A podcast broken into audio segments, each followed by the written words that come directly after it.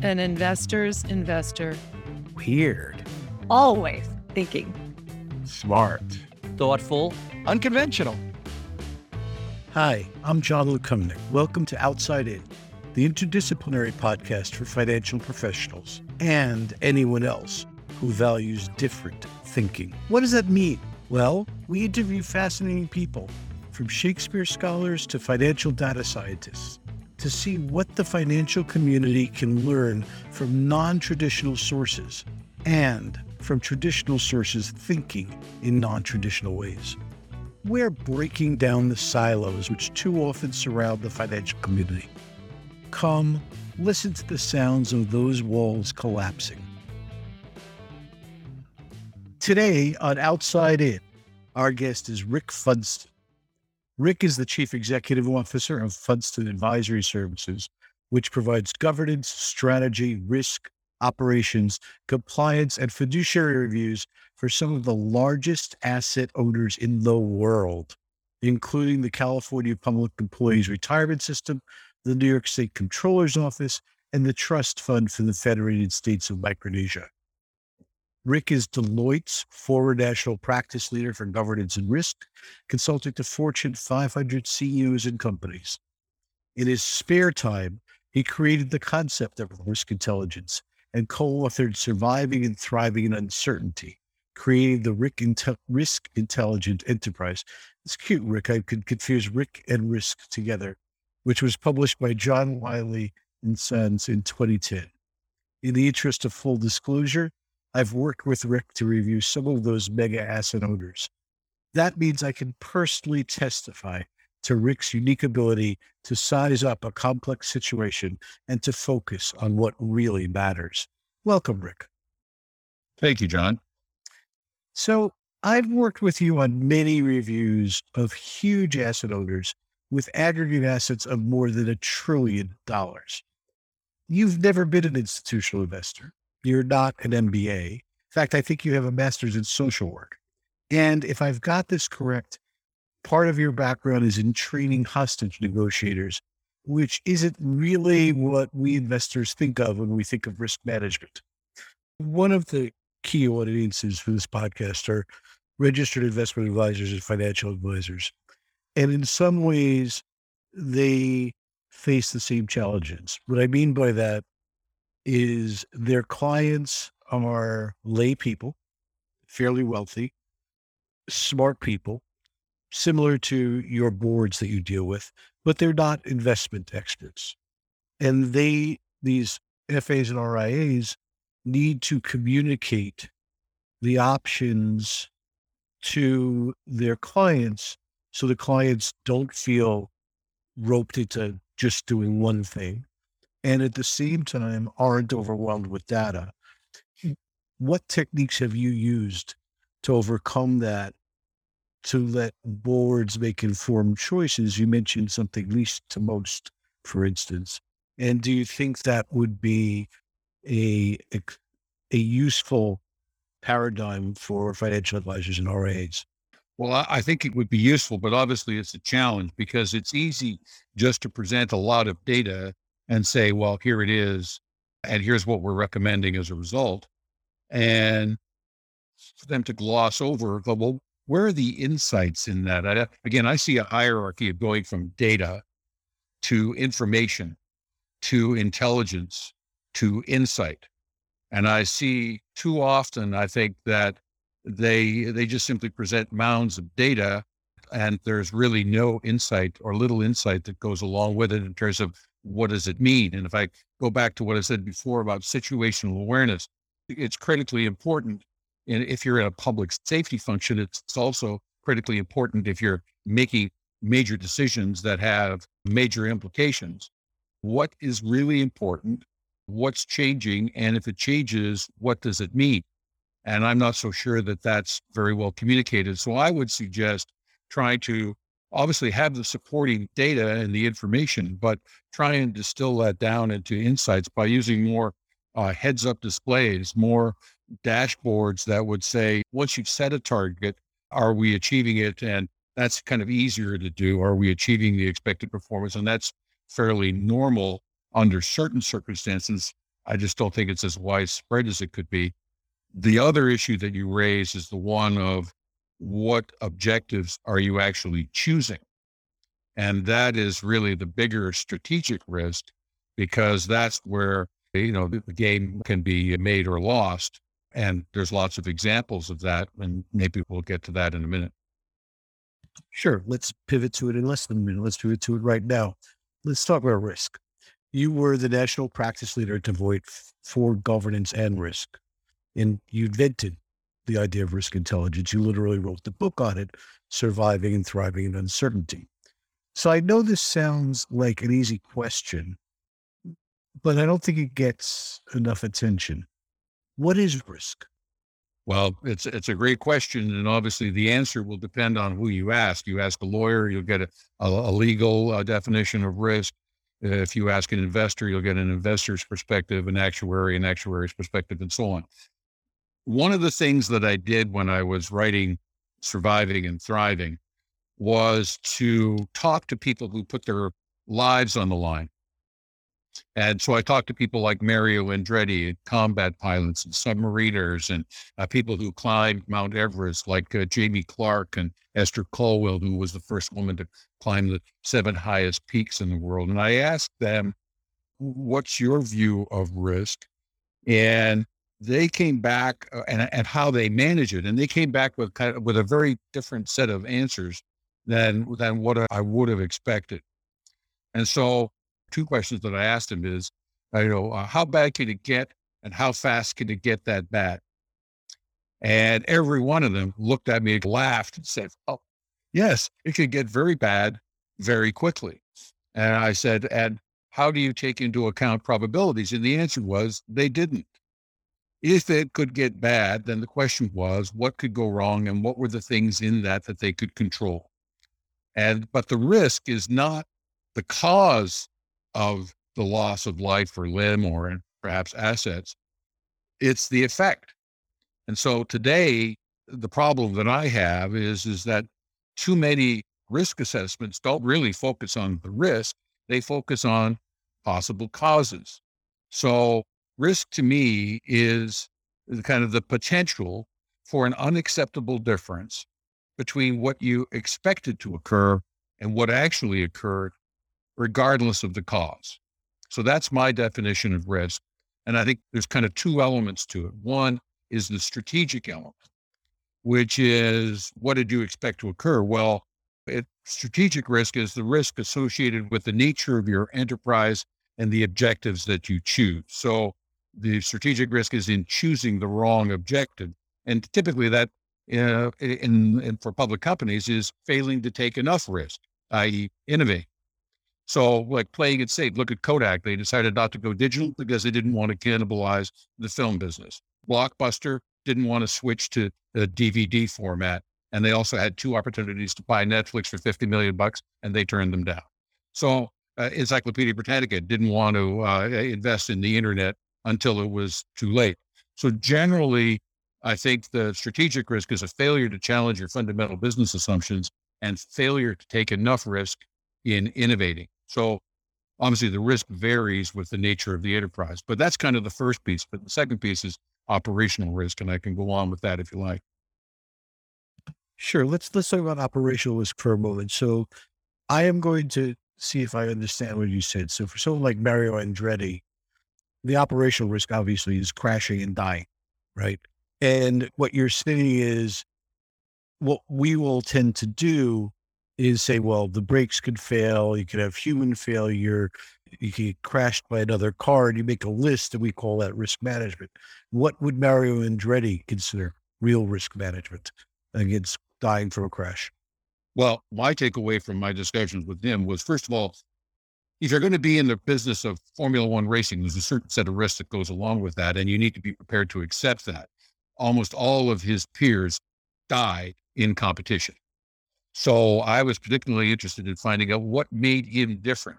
How did he survive when the others didn't? And sure, it, uh, the interesting thing is, of course, there's all kinds of causes of risk, and I don't get me wrong. I don't want to ev- underemphasize the importance of control. And in fact, all the professional risk takers that I talked to were control freaks.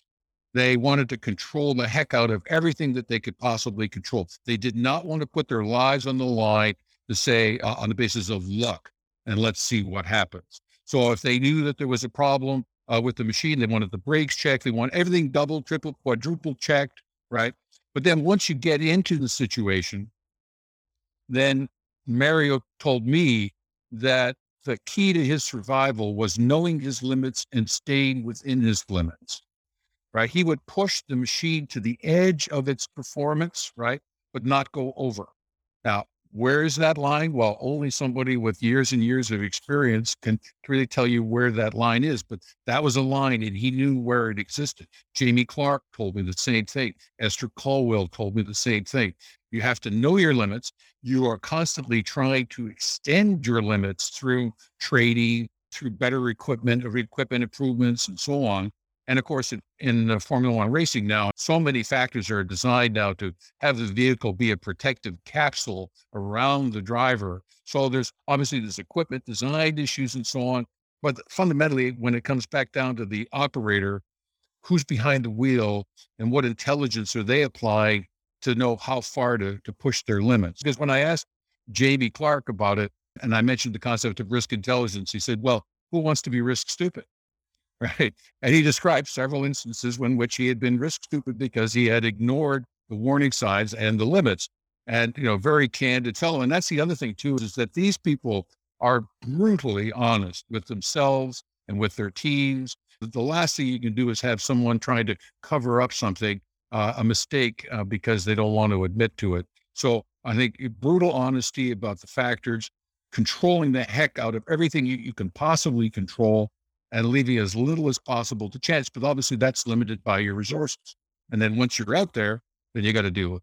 For an organization, how do they set those limits? How do they know what the limits are?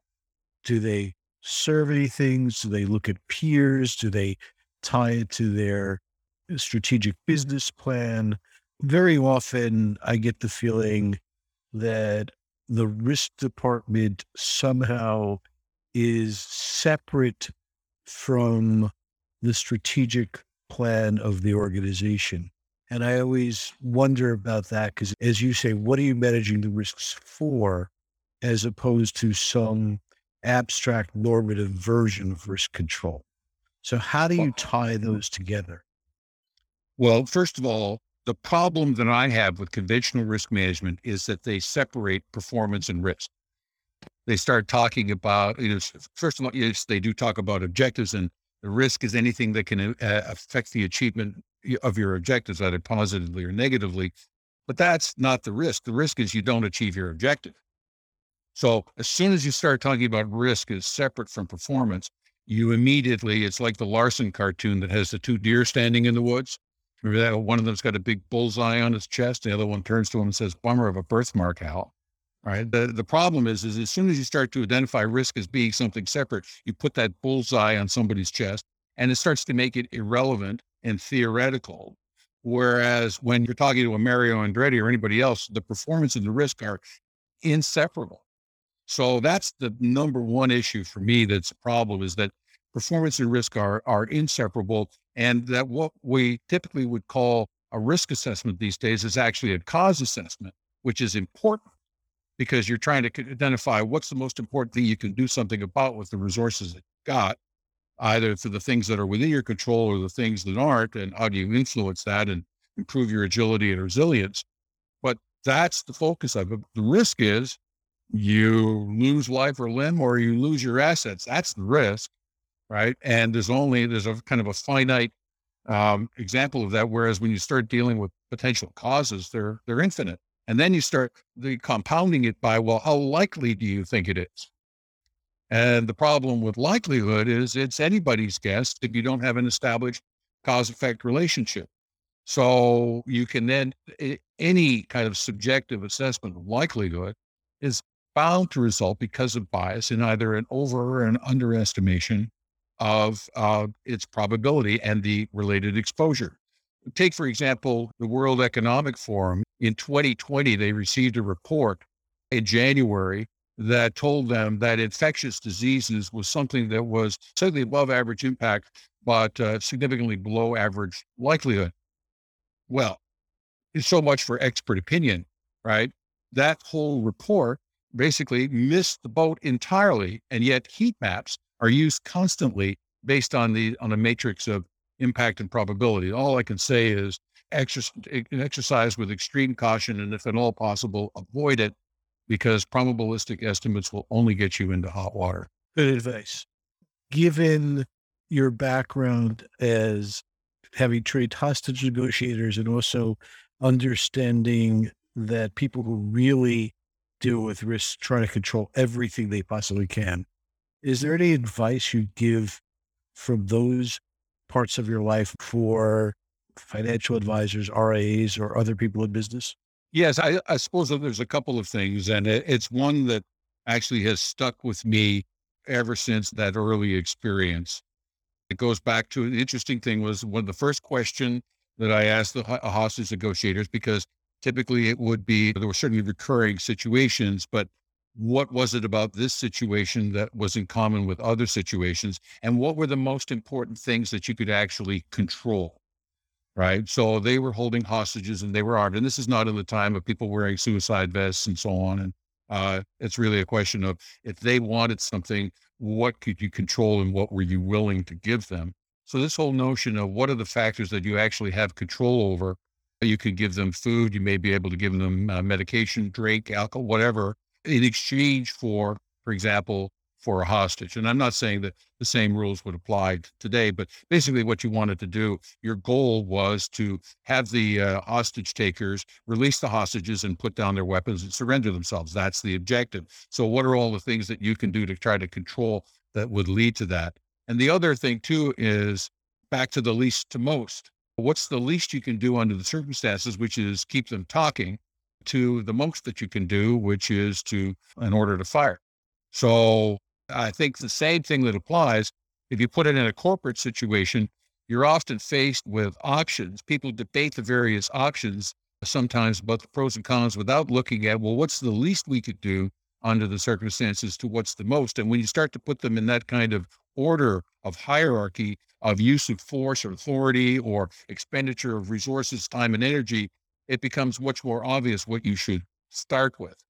There's other examples that I could give in terms of like a problem employee, which is given a problem employee, well, why did we hire this person? Right? They're not performing. We should fire them. They might have been, well, they're when they first started, their supervisor was on maternity leave. They never really had a proper orientation. Seven people have gone through that job in the last year and a half. Is the job actually doable?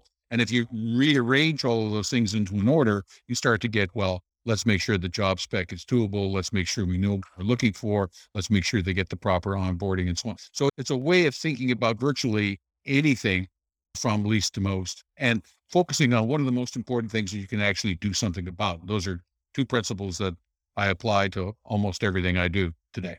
Let's move on to a couple of shorter answer questions. What's exciting you right now? What are you passionate about? What are you working on? Well, there's two things. I'm working on a paper for uh, a very large professional organization on a governance framework. That governance framework is based on concept of powers reserved to try and simplify and streamline the way boards think about their job and how they can govern effectively. So I'm very excited about that. And on the other hand, personally, I'm uh, trying to get back into photography, which has been a passion of mine for years and years. I continue to fail at that, but it just drives me to keep uh, trying to figure out how to do better at it. So those two things are uh, kind of occupying me at the moment. What type of photography? Portrait, street, landscape, abstract? Yes, my problem is, right, if I could choose one thing, I'd probably get good at it. But I say, oh, and that looks nice. Let's do that. Like, so I, I did underwater photography. Then I, I was just in Italy. So I was doing landscape photography, but part of that I was doing street photography and abstractions and uh, all of the above. So we, uh, you know, if I had a focus, I'd get better, but I just enjoy the process, I guess, as much as anything. What music do you like? Well, I'm guilty again of the same thing. I'm pretty eclectic. I love the blues. I listen to the blues a lot, going back to the 20s and the 30s and so on, which are so much of the foundation of, of modern music, although a lot of people don't kind of recognize that. So I enjoy that. Uh, jazz and um, trying to develop a taste for classical uh, music, which I'm struggling with. But obviously, great music is great music regardless of the genre. So I can pretty much listen to anything as long as I think it's good. What are you reading right now? There's a really interesting book written by a fellow by the name of Edward Wilson, who is a 90 year old naturalist who has written 35 books, largely having to do with ants. And so it's kind of about the, the ant world. And that's one that I'm reading because it has really nothing to do with anything other than the, the miracle of the diversity of uh, life that exists on the planet. He shows us some very interesting little factoids like the total weight of ants on the planet is equal to the total weight of the human population. There's a lot of ants. So that's one. And then another one I'm reading on a completely different topic is Beyond Biocentrism by Robert Lanza, which is a, an intellectual exercise, and which I'm not sure I'm up to, but I'm trying that one too. What's the one fact or belief you wish everyone knew? Well, I, I can't say that there's one, but I, I, all I can do is give you my, my favorite quote of all time uh, of five things life short, art long, opportunity fleeting, experience misleading, judgment difficult. And that to me just sums up to kind of the whole of human existence and the challenges that we face because whatever the art is, however long you study it, the more you study it, the more you realize the less you know. Opportunity is indeed fleeting. In fact, uh, I, I've rarely seen opportunity actually knock. It actually tries to sneak by quietly in the street at night. And that experience misleading because whatever you've learned that worked in the past won't necessarily work in the future because things are constantly changing. And that's what makes judgment difficult, which of course leads us full circle back to governance, which is how do you make informed choices given all of the above and a great place to end. Thank you. You've been listening to Outside In with John Lukomnik, and our guest today has been Rick Funston, head of Funston Advisory Services, formerly national practice leader for governance and risk at Deloitte, and the CEO whisperer of choice for many of the largest asset owners in the country, as well as for a number of Fortune 500 CEOs. Rick, thanks so much for being here today. Thank you, John. You're very welcome. I, I enjoyed it. Thanks for listening. Outside In is hosted by John Lukomnik and produced by Elizabeth Thompson for Spark Network. You can find our show on Apple Podcast, where we'd love it if you leave us a review, as well as on Spotify, Google Podcast, Amazon, and wherever else you get your favorite shows.